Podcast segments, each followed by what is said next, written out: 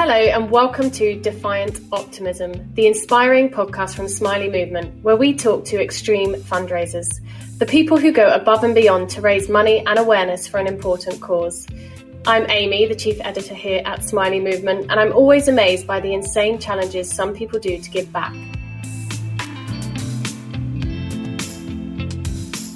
So today I have with me one half of the fundraising duo who call themselves the Putney Gumps. Johnnie Wraith and Adam Constable from London have been taking on fundraising challenge for the past 15 years and have raised more than a quarter of a million pounds for charities including the Down Syndrome Association and the Cystic Fibrosis Trust. So most recently in September they ran seven marathons in 7 days along the Thames Path, but in previous years they have run 12 marathons in 12 months. They've successfully run a marathon in under 4 hours and they have also run a 65 kilometer ultra marathon. So basically a lot of running. Um, so today I have Adam with me. Welcome Adam. Thanks for joining the podcast. Hi, absolute pleasure. Nice to be here. Thanks for having us on. So, seven marathons in seven days um, in September. Can you tell us a bit about that challenge? But I think what might make it easier is to perhaps start a little bit from the beginning and your running journeys. So, it's been the past 15 years you've been doing this. Do you want to talk a bit about the history of that? Sure. Well, it all it all started when, um, in fact, it was Johnnie's idea, and he wanted to raise some money for Down syndrome um, Max, uh, Johnnie and Judy's uh, lovely son, uh, has Downs, and uh, he wanted to do something to help the Down Syndrome Association. So that started off as a multi-run cycle. There are about fifty of us, I think, something like that, forty or fifty of us, and each of us were just running uh, a, a, very small amount. I, at that stage, couldn't run more than uh, a mile without getting out of breath. Um, and, and, so had to had to do a bit of training to get started. But it was from then on um, that that uh, the, the, challenges started and and got slightly slightly longer, slightly crazier. Some people, many people dropped by, dropped out by, on on on the way by, and it was uh, Johnnie and I left as the fundraising duo, and we've we've done sort of further and more difficult things each each year, really, to to try and encourage people to put their hands in their pockets. And now, some of those um, challenges that I just um, referred to there. I mean, a 75 kilometer ultra marathon, 12 marathons in 12 months, seven marathons in seven days. They are all really hard things to do. Like, it's not, it's not easy. At what point did you sort of get together and think, let's do these really, really hard challenges um, to raise money rather than, I mean, just one marathon to me is a lot. Yeah, it it uh, you, you, know we were overwhelmed um, when we did a we did a uh, started off with a an ultra which was uh, 40, 40 or 50 miles or something like that. And we were astonished with the amount of extra money we raised really from people seeing that it was a bit different to the norm. Um, i mean ev- everyone uh, who fundraises does so you know within within what they want to do. And and and and a marathon for somebody is is is the equivalent of five ultras for someone else. You know it's everyone has their has their different levels. But we were so overwhelmed with with with how people reacted to doing something that was clearly well outside our comfort zone that when you know the dust had settled from that and we were thinking about what we wanted to do next we just thought okay we've got to, we've got to go further. We've got to do something more. So it went from that to as you say, we did a 100k. Um, uh, and then then we did a 100 mile. We did the Thames Path from Richmond to Oxford in one go in 2016. Uh, which was preceded the, the, the previous week. Actually, we we did the London Marathon, so that was 126 miles in a week.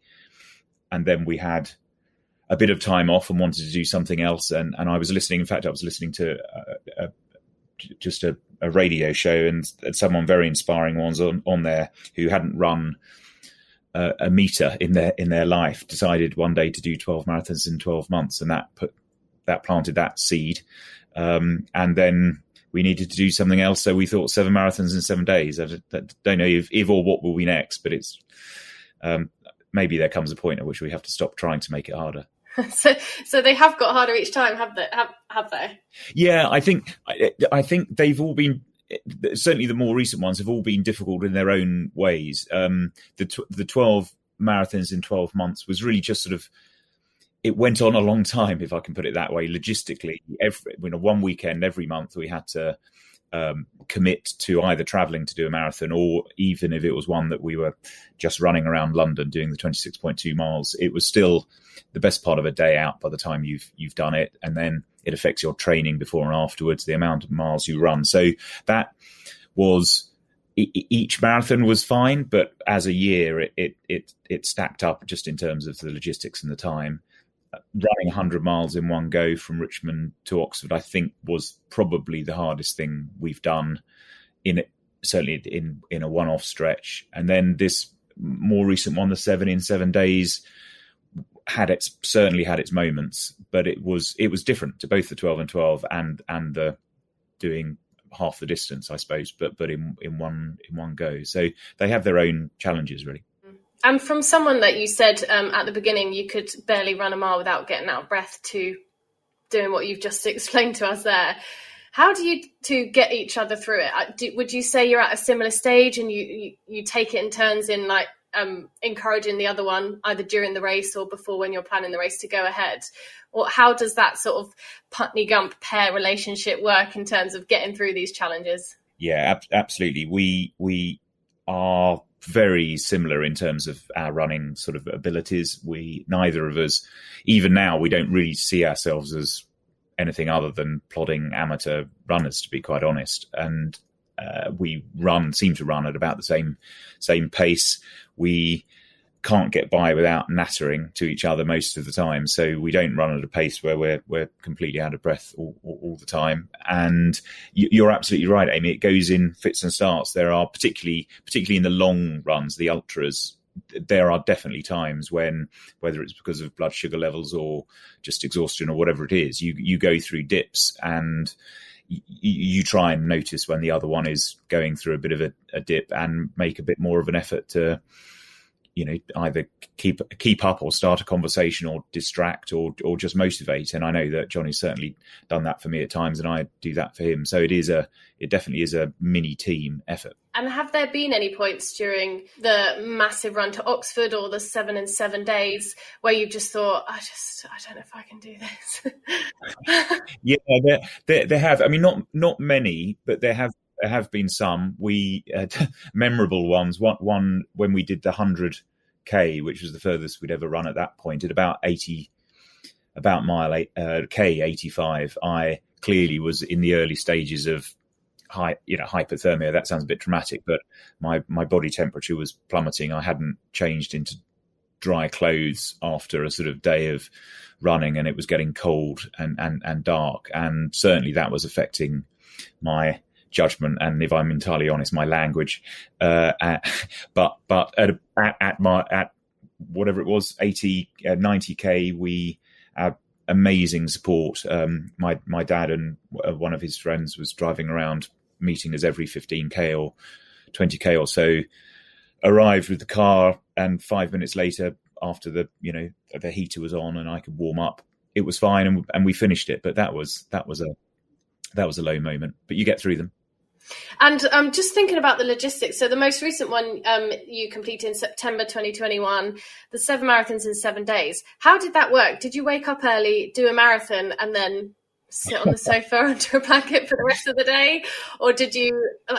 How did those? Yeah, well, we work? sort of started about eight, nine o'clock in the morning, something like that, and we stayed in B and B's or hotels on, en route on the way down, and so there was a bit of logistics in terms of getting us um, to or from the start position each day. We were lucky enough to be supported again by great mates. Um, the one one uh, very good friend who lives in Gloucestershire uh, of ours who supported us on the first three days as we were running from the the start uh, in in Kemble down uh, through Oxford and, and beyond, and then uh, another another mate who act whose whose daughter has CF and and uh, it, it's it, he and, and and Maddie, his daughter, are the inspiration for certainly my half of the fundraising, which which goes to the Cystic Fibrosis Trust. Um, anyway, David helped us for the for the next two days. And then when we were in London or, or coming closer to London and more suburban, it, it, was much easier. We didn't really need much support because there was always a you know shop if we needed a bottle of water or something like that on on route. But we'd we'd plod along and we'd normally finish four and a half hours or so after we started, and then it was yeah, a bit of a relax. Unfortunately, work didn't stop for either of us, so we had emails wow. and you know the rest of life to you know conference calls and things like that in the afternoons, and then a big bowl of pasta somewhere in the evening, and and in fact an early you know early night and up and do the same thing the next day. Amazing. And how did that feel on the seventh morning? well, you know what, the, seventh, the seventh morning was fine because we could sort of see that the end was in sight, and and the seventh day was also going to be quite fun because we uh, some really again kind supporters were going to run with us for, for quite a bit of it. So we had someone with us at the start who ran three miles, and then some other people joined. And in fact, it was only about mile fifteen that that um, Johnnie and I were left plodding along by ourselves again, and even that only for a short number of miles, and someone else joined us. So we had company all the way on day seven, which was which was fantastic. So overall, with all these challenges that we've just spoken about, you've raised more than a quarter of a million pound for um, these two charities that we spoke about. Did you ever set out to ever think that you could achieve that? And what do you think it was that helped you get to such high numbers? Well, certainly no we we didn't think we'd uh, achieve that at all and it and it wasn't really a goal and it, in fact it was only really in in uh, in the last year when we've been thinking about things and I've updated the website for the Putney Gumps and and we've done a, a, a few of these sort of chats with either radio stations or whatnot that we thought about what the aggregate in fact was and we were surprised ourselves when we realized how much it had been over the years. And how has it happened? Well we've you know we're we're, we're very um, lucky to have uh, you know a broad network of friends and colleagues who have supported us financially. And we've had you know lots and lots you know hundreds of people who each year through that network give us um, you, you know the usual very generous but by themselves each one is a small donation. And then we've also been lucky to have each time one or two people who have who have really pushed the boat out and and given us what what is on any view a sort of large amount of money for for for doing something silly. So um, that combination of lots of small donations and a few big ones have got us to some pretty amazing targets each each, each time so I just want to talk a bit about the inspiration behind the charity. So you said at the beginning that um, Johnnie's um, daughter has Down syndrome, and he was raising money for the Down Syndrome Association, um, plus your friend um, whose daughter has cystic fibrosis. So from an early stage, were those two charities, without a doubt, the ones that you wanted to raise money for by doing this? Yeah, absolutely right. So, so it's Matt, uh, Johnnie's son actually, Max, has uh, has has Downs, and um, uh, uh Maddie has CF, and those two were our charities from from the outset. One thing that's, I mean, not not only is there a, a deeply personal story that goes with each of them, it, it's you know they're small charities in the bigger scheme of things, and um, if you raise you know 50 grand for one of those two charities it really does directly help uh, either the support that they give families uh, who deal with the issues that uh, that that are, are raised and and also research, particularly in the case of CF, the the, the ongoing uh, research, which is so critical in hopefully making sure that in generations to come, CF isn't something that that other people have to live with. And do you know? Have you spoken to the charities since um, fundraising them, fundraising for them, and found out the impact that your money has had? Whether they've been able to purchase certain things or run certain workshops because of the money they've received from your fundraising?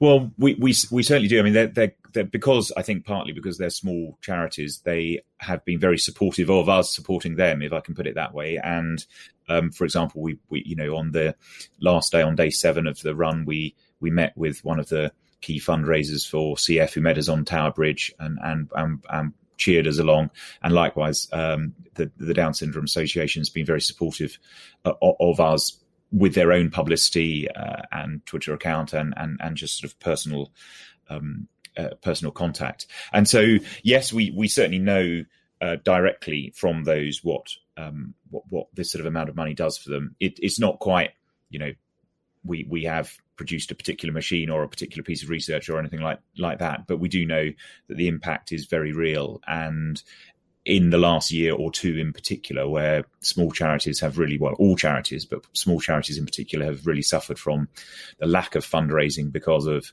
the pandemic. I, th- I think it's been more important that, that we got out there pretty much as soon as we, we could and, and, and get the money rolling in again for them. Yeah, definitely.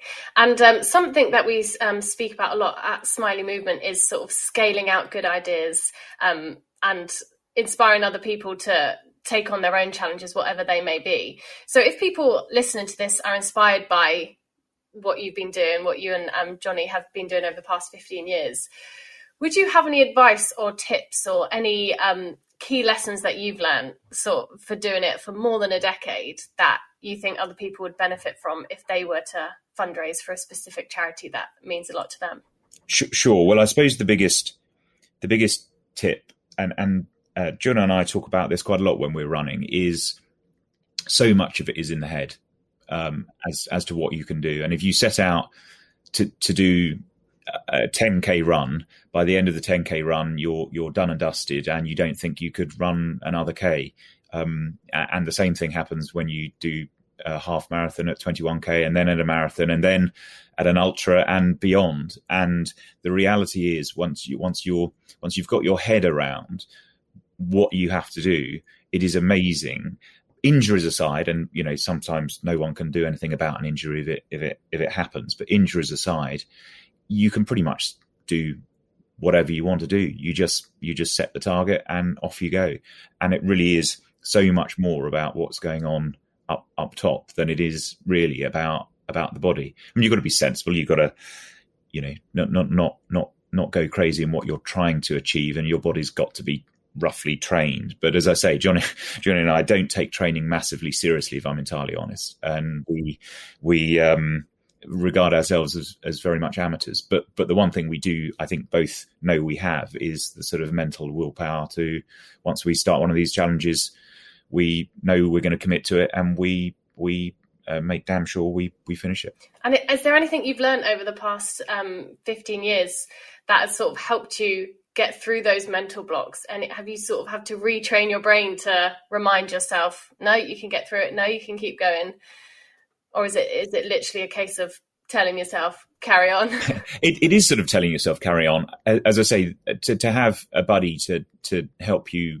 when one or the other is going through a bit of a of a down um, is is a great thing. I mean, on some on some of the runs, we have met people, particularly the the hundred miler, where we met people who are doing it by themselves. They they you know got got themselves there in the morning, and of course, there's you know there are set up uh, support stops every every 10 miles or so so so it's not so much the logistics of it but it's just the the, the, the extraordinary willpower that they had to do to be doing that by themselves. And I think Johnnie and I have both said that I don't think we we would have the ability of of, of setting off on that sort of thing without without the other being there for support. So support has been a massive help to to both of us.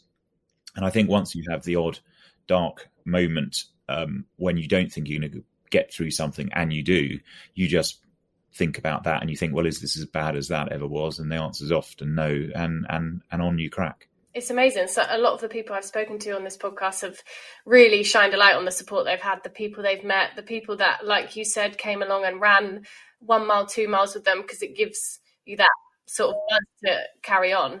Um, and what's next for the Putney Gumps? or have we not yet to decide?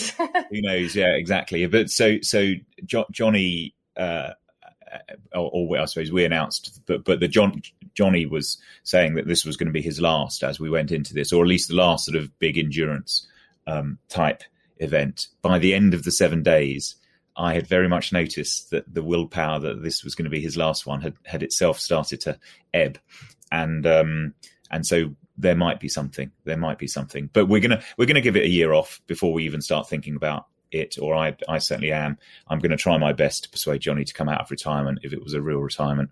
And um, like the Rolling Stones or whoever it will, perhaps we'll just have a whole series of, of comeback tours. One thing um, I ask everyone on this podcast, which is called Defiant Optimism, is when you hear the phrase defiant optimism, what does that mean to you? Wow, what a good question. Uh, d- defiant optimism is to have a mental state where you think about the positive outcomes and you tell yourself, because it is true, that you can achieve that. And for anyone listening who is inspired to take on a big challenge, um, what would your um, one key piece of advice be? Think what would be a massive challenge for you and then make it a little bit bigger because you're going to be able to do it. Amazing. Well, thank you so much for coming on the podcast, and um, I look forward to seeing what you hopefully do next. Pleasure. Cheers. Thanks very much for, for your time. And thank you all for listening as well. I don't know about you, but I am inspired to go out and do that 5K at least that I've been putting off, let alone um, a whole marathon. Um, but if you did enjoy the podcast, please subscribe, rate, and share it with someone else who you think may enjoy it, um, or someone else that might need a little fundraising inspiration in their lives. Um, and for more positivity, you can head to our website, smileymovement.org, where we have a daily dose of smiley news stories about good people doing good things. And we also have our solution focused live events, Smiley Talks. Thanks so much.